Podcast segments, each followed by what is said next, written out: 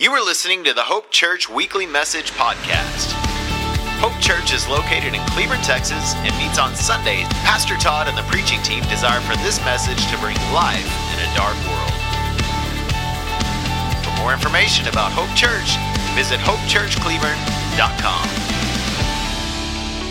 So, this morning, uh, we're talking about worship. Now, a lot of people in the social media, TikTok, all that world, they talk bad about growing up in church.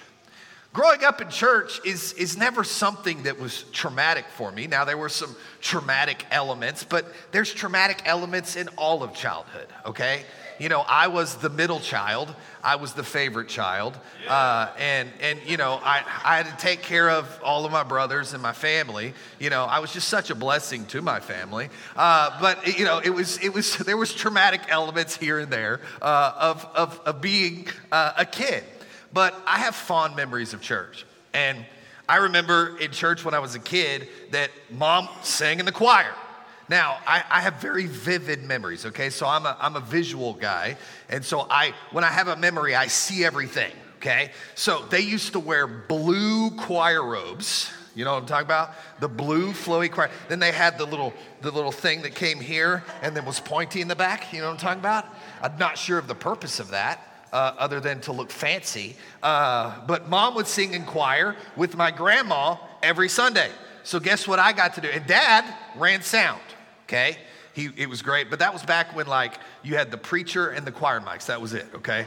It's a little bit more complicated these days, okay? Uh, and, and so dad would run sound. And so I sat with my papa, okay? Now, growing up, I went to a very traditional Baptist church. We sang out of the 1991 Baptist hymnal until it was the early 2000s. Then they brought in, then they brought in the devil. They brought in drums and guitars, and we were all going to hell, right? Okay? But growing up, I sat with my grandpa and I prayed every Sunday, please, Lord, don't let victory in Jesus be in the service, right? And you're like, wow, that's a great song. You're right, it is a great, it was a great song until my papa got a hold of it. Uh, now, my papa, he, he loves the Lord, but he can't sing, okay? Like, I don't know where I got it from, but it wasn't papa, okay? Uh, and we, it, the bad part is, he didn't care. Now, you could hear my papa. My papa would used to come up and he was a deacon, so he would pray before the offering. Uh, and he didn't need a mic. Like, you, the whole room could hear him. But somehow, you know, the little omnidirectional mic they'd put on the pulpit, somehow Papa thought that I just lean into this thing, right? And he go, it's like, Papa, we can hear you without the mic. Calm down, right? Uh, but we would get to the chorus of victory in Jesus, and he go, oh, hey, I hate her, who hate her, right? I'm sitting there going, ah, I'm not going to have any friends in church ever again. But my grandpa worshiped Jesus with all he has. And, and he wanted Jesus to hear his joyful noise. And that's what it is. It was a joyful noise. It, it was, there was not a whole lot of joy to it. It was more of a noise than joyful. But that, that was my childhood. Now, like I said, nothing wrong with my childhood. But some things shifted for me as I got a little older. You know, the stand up and sing the hymns, that, that didn't make my heart come alive. Now, some of you, that makes your heart come alive, and that's, that's great. That's awesome. It, it just didn't. And even in the Baptist, we went to traditional or more contemporary music with drums, bass, guitar, and you know, they would they would stand up there and clap and, and do this number and and and but then then I got a hold of the assemblies of God. Yeah. Right? And, and then I walked in and and I'm like, I think these people are worshiping a different God than I did. I'm like, like they're going after it, right? I went to my first Assembly of God service was a youth service, and their youth service made the adults look bad. I'm like, man, what is going on here? I'm like, there's something different here. And it almost felt as if the presence of the Lord from the second we walked in just entered into the room. And I went from, I went from then there was, again, hear me, and I'm not talking bad about anybody. I went from the way I grew up to, oh man, it's almost going from the outer courts to the inner courts. You know what I mean? And some of you that have done both uh, understand. And, and sometimes I go back to those traditions or I have to go to a funeral in a church that, and I'm just like, I'm so thankful that we get to go to, into the inner courts. And our worship team does a great job of taking us into the inner courts all the time. And so, you know, if, if you don't know what I'm talking about, inner courts, put a pause. I'll get there today. So this morning is lesson six and lessons in the lessons from the kings. Let me recap you to where we are now. David was the king, but he died, gave it over to Solomon. God came to Solomon in a dream and said, You can have one thing. He didn't pick her Lamborghini, he picked wisdom. Praise the Lord. Uh, and he had the wisdom to lead God's people. We saw last week that he was using that wisdom to lead God's people in the way that they needed to go. And the nation was, was, was doing great things and they were abundant and they were blessed. Now, God focus shifts his focus. If you were here the first week of this series, I, I, I talked about 1 Kings chapter 5, and this is 1 Kings chapter 6. So I know I've kind of gone out of order, but this is the construction of the temple. So let me give you some facts.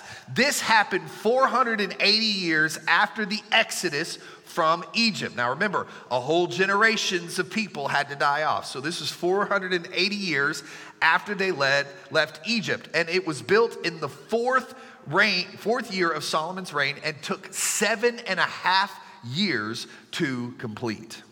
So today we're looking at lessons from the construction of Solomon's temple. So if you have your Bibles, grab them. You can go to 1 Kings chapter 6. I'm going to start in verse 2. If you don't have your Bible, don't worry about it. Scan the QR code there in the chair in front of you. Scan or scan down to sermon notes and you can follow along with me there. Uh, quick housekeeping note today is Hope Connect. If you are signed up for Hope Connect, uh, great, you can join us. If you aren't signed up for Hope Connect, one of those awesome things is we had to close the registration because the room is full. Uh, and so, if you are in Hope Connect, soon as service is over, go out the kids' door right here, and it's the first room on your right. I hear that there is homemade cinnamon rolls that will be served. And if you haven't signed up for Hope Connect yet, where you been? You can scan the QR code there and share in front of you. Uh, do we have the next one up? Well, don't look for it. I don't think we have the next registration up, uh, but we will. Now, now they're working on it right now. Now that I said that, okay. So let's get into it. Lessons from the construction of Solomon's temple. First Kings chapter six, starting in verse two. The temple that King Solomon built for the Lord was 90 feet long, 30 feet wide, and 45 feet high. The entry room at the front of the temple was 30 feet wide, running across the entire width of the temple. It projected outward 15 feet from the front of the temple. Solomon also made narrow recessed windows through the temple. So basically, this is a plan. It's showing it's describing what the temple looked like. But where I want you to hear is that that first sentence in chapter or verse 2 the temple that, that Solomon built for the Lord. He built it for the Lord. So, my first point today in lessons from the construction of Solomon's temple is number one, God desires to dwell among his people.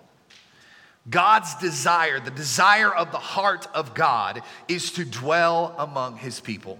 The temple, which housed the Ark of the Covenant, symbolizes God's presence and character. It represented God's desire to live amongst his people. It was a visible sign and a pledge of his covenant relationship with his people, built to honor God.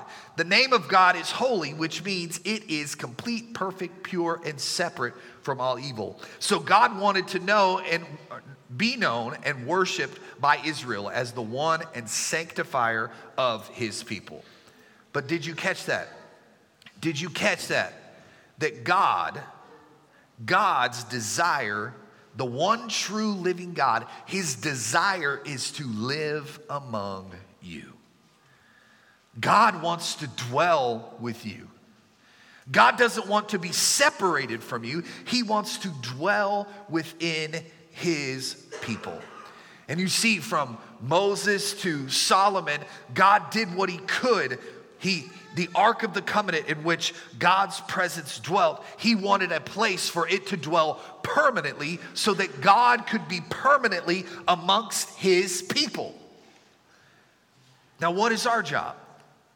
Our job is to give God a dwelling place worthy of his spirit. Ooh, that'll preach. Somebody got you. Some of that, I see some of you writing it down. The rest of you didn't get it, okay? Our job is to give God a dwelling place worthy of his spirit.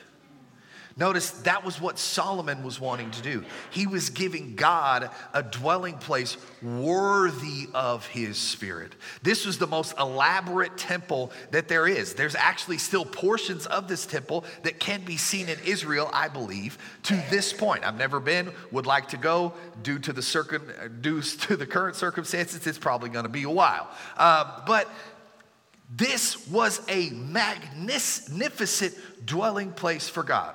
Now, fast forward. This is Old Testament, New Testament. Jesus tore the veil. If you don't know what that means, is he tore the veil in the temple so the Spirit of God can dwell within us. God's Spirit dwells within you now. But have you given him a temple that is worthy of him dwelling in you? I think oftentimes we just expect, well, I'm saved. God's presence should dwell within me. And we have this entitled, we, we have this entitled attitude, but what we see here is Solomon built and worked hard to give him a place that was worthy of the presence of God indwelling in that place. So, my question for you today is your heart in such a way that God can dwell within you? Skip down to verse 11. Then the Lord God then the Lord gave this message to Solomon. Concerning this temple you are building, if you keep all my decrees and regulations and obey all of my commands, I will fulfill th- uh, through you the promise I made to your father David. I will live among the Israelites and I will never abandon my people Israel. Number two, God's Spirit is attracted to our obedience. God's Spirit is attracted to our obedience. Now, some of you are like, Pastor, you said this a lot during this series. Well, maybe I'm trying to make a point. However, the temple gave no absolute guarantees of God's presence only as long as his people rejected all other gods and followed God's laws and instruction. The, histo- the history recorded in 1st and 2nd Kings reveals God's people's tragic and repeated failure to meet this condition of obedience. These are encouraging words, putting God's blessing on the building of the temple. God was with Solomon in the massive undertaking, and he would recognize the temple as his dwelling place among his people. This promise takes in two aspects of the, the Davidic covenant the first, God established for David a lasting dynasty and declared that his son Solomon would be the one to build the house of the Lord. God established to David that, that his line would always rule and reign. Fast forward, Jesus was from the line of David. So God fulfilled that covenant with David, but Solomon was the one that got to build the temple. Solomon, in order to experience the blessings of the Davidic covenant, must exhibit the faith and obedience of David towards the word of God. God was looking for obedience from Solomon, obedience from Israel. And he said, If you are obedient to me, I will dwell with you forever. If you keep my commands and don't love other gods before me. Here's the problem we want all of God's presence. We want all of God's presence without obedience. We want God to come and move, but we don't want to follow his commands. We want God to pour all of his blessings down, and we deserve the presence of God. But listen, you know, loving your neighbor, do you know my neighbor? I think God understands. Y'all ever say that? I think God understands. We take that out of our vocabulary, okay? Because the God of the universe took the pains to make sure that we have the Word of God the way that it is with us in our own language today so that we can understand it. He's not making special exemptions for you just because it makes you uncomfortable. The problem is, we want to pick out these verses and go, listen, listen. Do you know the Bible says that? But what's the context here? What's the context? And we have to be students of the word. We have to understand the word. Guys, in our lives, how well would it go for us if we did not follow the rules at our job. If you just suddenly decided to do whatever you wanted at your job, like, listen, you're paying me, but I'm gonna sit here on my computer on YouTube all day. What do you think would happen? Your boss would fire you, right? But what you say to your boss, listen, boss, listen, have grace upon me. Have grace. I did not understand I was not supposed to watch YouTube on my computer during work. We expect grace, we would get fired anyway, and it would be our fault.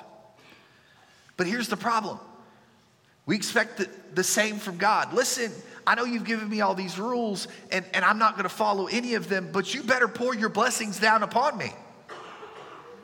And God's like, it doesn't work that way. Now, listen, we serve a loving, faithful, gracious God that pours his grace down upon us even though we don't deserve it. But once we know that, he says, Keep my commands. Not live however you want to. The problem is, we want to come into church, we want to, we want to cry, we want to praise the Lord, have the ugly cry and the snot coming out there, and we want to go out in our lives and do whatever the heck we want to. And then we're surprised when our life's falling apart. Like, why do you hate me, Lord? He's like, I don't hate you. I told you all the rules. You're not following, and then you're surprised when your life's going wrong. I'm just speaking for God today, okay?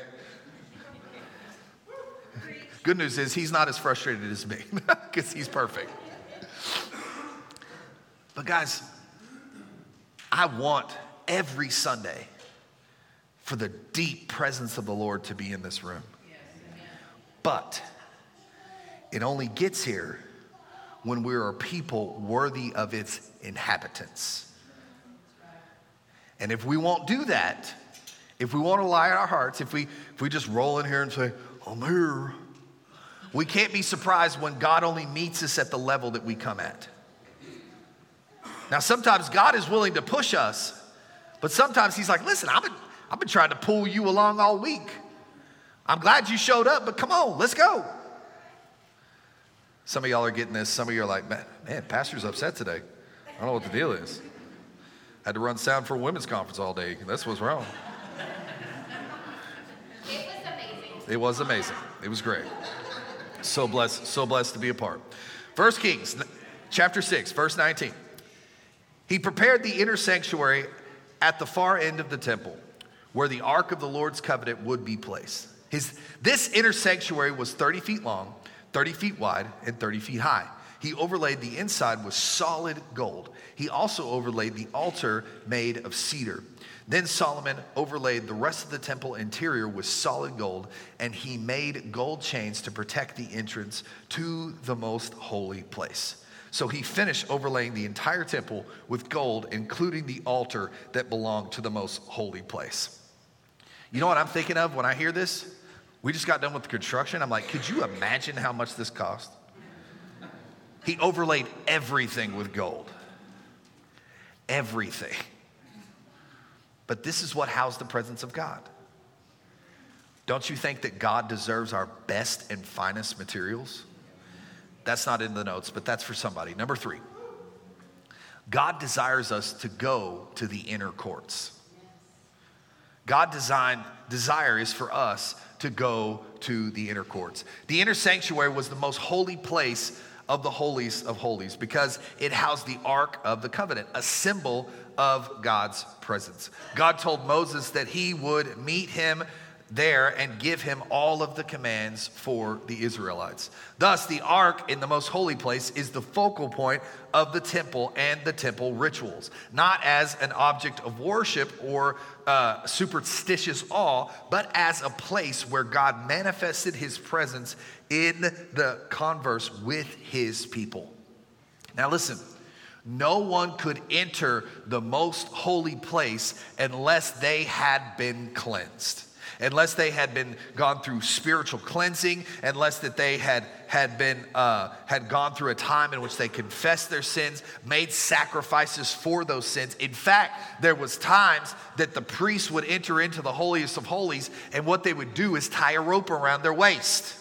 Do you know why they tie a rope around their waist? So if there was sin in their life and they dropped down dead, they wouldn't stinketh up the holiest of holies, right?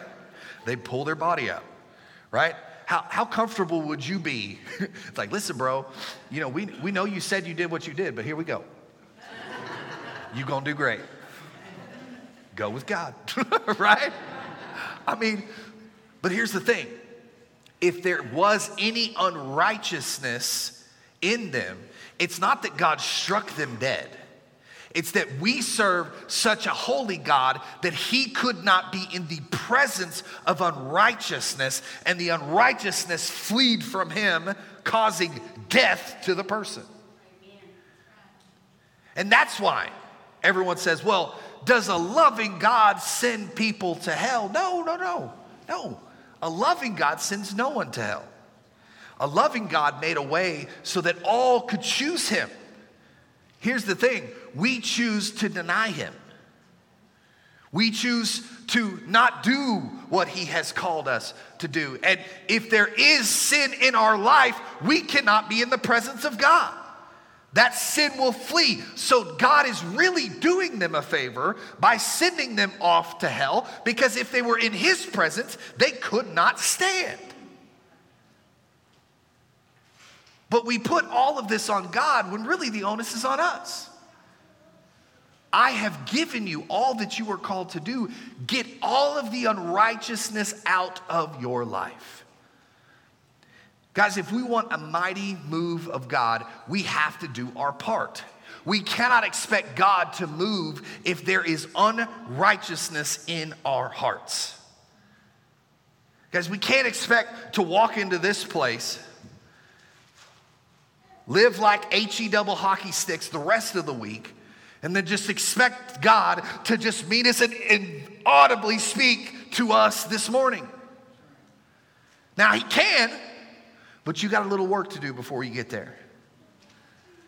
Sometimes we have to get down in the altar, get on our hands and knees, and say, Lord, I've sinned, I've messed up. The problem is, in our society, we don't like that accountability. Growing up, our mamas told us that we were special. We won a trophy even if we didn't win a game. They passed us in school even if we didn't pass a class. And then we're surprised when God says, listen, halfway's not good enough for me. And so, what I'm saying to you this morning is I want this church to be full of, the, of a move of the Spirit. But do you know how we're going to get there? If we are all in line and in tune with Him, if our hearts are righteous, if we, we give Him a sanctuary worthy of His presence. That's how we will truly see a mighty move of God. And guys, I mean, we're seeing it. Like I said, we, we've got a Hope Connect, which is our membership class, full of new people, so full we had to shut it off.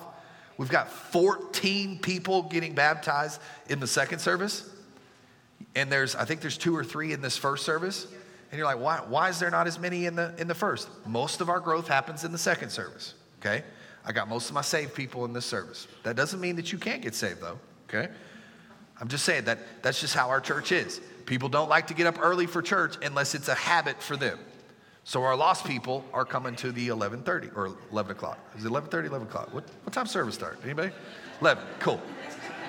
We've only changed it like 52 times since I've been your pastor. So it, we're just trying to find the right time. This seems to be the right time. So I don't plan on changing it until Christmas. We're going to have one service, but hey, bear with me. It'll be great, okay? But what are our transformational moments today? What are our transformational moments today? If, if you're new here at Hope Church, always try to, to wrap us up with some good things. Uh, and one of our one of our vision tenets here at Hope Church is we're all about transformed lives by the power of the Holy Spirit. We be transformation happens in moments. And so, what are our moments of transformation this morning? Number one, is your heart a suitable dwelling place of God? Is your heart a suitable dwelling place for God? Now, listen, that means all strife is out of our hearts. That means forgiveness has been offered to those that deserve it. That means all of those vices that hold us back from encountering the presence of God, that is what God expects from us. And He also expects humility. The problem, I think, in which we have trouble experiencing the full presence of God is we've made church consumerism. You know, I'm, I'm not a huge fan of people paying to go to Christian concerts because, and there's nothing wrong with it, okay? There's nothing wrong with it. So stay with me for a second. But when we make Christian consumerism, we believe that we can pay for something that God can give us all the time. I don't have to go, I don't have to go see Elevation Worship or Hillsong or Maverick City. I don't have to go see them to experience the, the very presence of God. I can experience that in my room by myself. But the problem is when, when we think we pay that, we, we're paying money for that mountaintop experience, that that's, that's how we do it. Listen, Jesus paid it all. So we can have it for free. But God wants our heart to be aligned so that He can dwell with us. Y'all get me? I'm not anti elevation or, or, Maverick City. I just, it is what it is. Growing, growing trend I see as a pastor. Number two, do you live a life that the Spirit of God is attracted to? Do you live a life that the Spirit of God is attracted to? Guys, I think sometimes we just think that God should pour down his spirit upon us because we are awesome. Right? You know, some of us get out of get out of bed and we're we're float we're so awesome we're floating this far off the off the, the carpet, right? Some of you have hard floors, so you're floating this far, right? And we just expect that God should but God's very clearly telling us, I will dwell with you if you keep my commands. So, how's your heart? Only you know that. I don't know that. It's not my job to know that. It's just my job to preach the word and step all on your toes and make you mad and mess up your schedule. Some of you are still like, I'm so mad. I'm so mad worship's at the end. I'm just going to leave. Well, it's all right. God's Spirit will dwell with us because our hearts are right, all right? Number three, do you need to confess to God and move into his inner courts? Now, if you understand the construction of the temple, there was, there was many courts. And as you became closer to God, you moved into another layer of the courts, but the innermost was designed for the priests and those that, that, that could cleanse themselves and offer sacrifices for the masses. Now, because of the cross, because Jesus went to the cross to die for all of our sins, now we are the priest. We can appeal to everyone. We can enter in to the innermost courts. The way we do that is we cleanse ourselves. Now, listen, you don't need sacrifices. I don't need the, the usher team to bring in baby, baby sheep so you can slit their throats, okay? Us Americans would be very, very, you know, like, what's going on, right? I mean, that's, that's what they did. We don't have to do that. because Jesus died the most gruesome death imaginable for your sins. Oftentimes we take that for granted and expect that cheap grace. Let me tell you, grace wasn't cheap. It cost Jesus everything in the most gruesome, painful death that you can imagine. And once you imagine it, it was probably even worse than that. The Passion of the Christ, if you've seen the movie, it's tough to watch, but that was just a taste of what it was like. His body was beaten. He was probably not even recognizable as a human. He was so bad.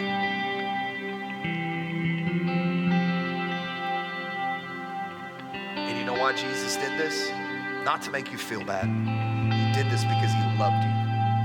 And he wanted to dwell among his people.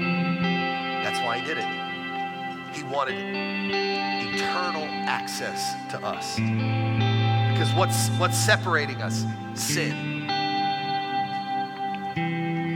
So here's how we're going to wrap this up today. First and foremost, I'm going to give an opportunity to those that need to begin a relationship with Jesus because I think that's important. I can't preach a message like this and not give that. But after that, I'm going to encourage those of you that have given your hearts to Jesus, I'm going to encourage you to move to the inner courts. Now, this isn't going to be about you this morning, okay? So I'm sorry. Get mad at me, it's fine. Usually we have people up here to pray. We're not going to do that this morning, okay? Because I want you to spend some time with the Lord. We've, we've provided some time at the end so that you can just dwell in His presence. I think sometimes we're like, oh man, Bap got to beat the Baptist, cotton patch got to go, right? Okay, you got plenty of time. Cotton patch doesn't open till 11. Okay, you have to be gone by 11:15. So we will. This service will be done at 11:15. We got to. Otherwise, I can't clear the parking lot enough for the next service. What time I say? 10:45. Sorry. Dang it! I was like, we gonna worship. We gonna worship. Yeah, if you didn't say anything, I'll just let you go. We'd brought in the next service, be like, let's go. The Lord's here. We'll be all right. Man, I can't get that 11:30 out of my head, but it's fine. Okay. So that's what we're gonna do. Now, if this makes you uncomfortable, good. I'm glad. That's what that's what we need to do. We need to get closer to the Lord. I would encourage some of you just to, to kneel at the altar in His presence. That's what I'm gonna do because it helps me humble my heart at His feet. So, those of you that are sitting there this morning, I'm going to have Terry dim the lights, and you're like, Pastor, you're, you're talking about a relationship with Jesus, but I don't know that I have that. I'm going to encourage you this morning in just a moment to pray a prayer with me. Now, there's nothing magical about this prayer, but what you are symbolizing is you're saying to the Lord that I want to begin a relationship with you. If that's you this morning, I'm going to ask everybody to bow their head and close their eyes all over the room. And I'm going to ask you, if that's you, I want you to repeat this prayer after me. And you can do it silently there in your chair. I'm not looking to embarrass you, but this is you and God. You are giving your life to Him. Repeat after me Dear Jesus, I'm a sinner. I need your love in my life. Forgive me where I failed you. I give my heart to you today. Take my life, use it for your purpose. In Jesus' name.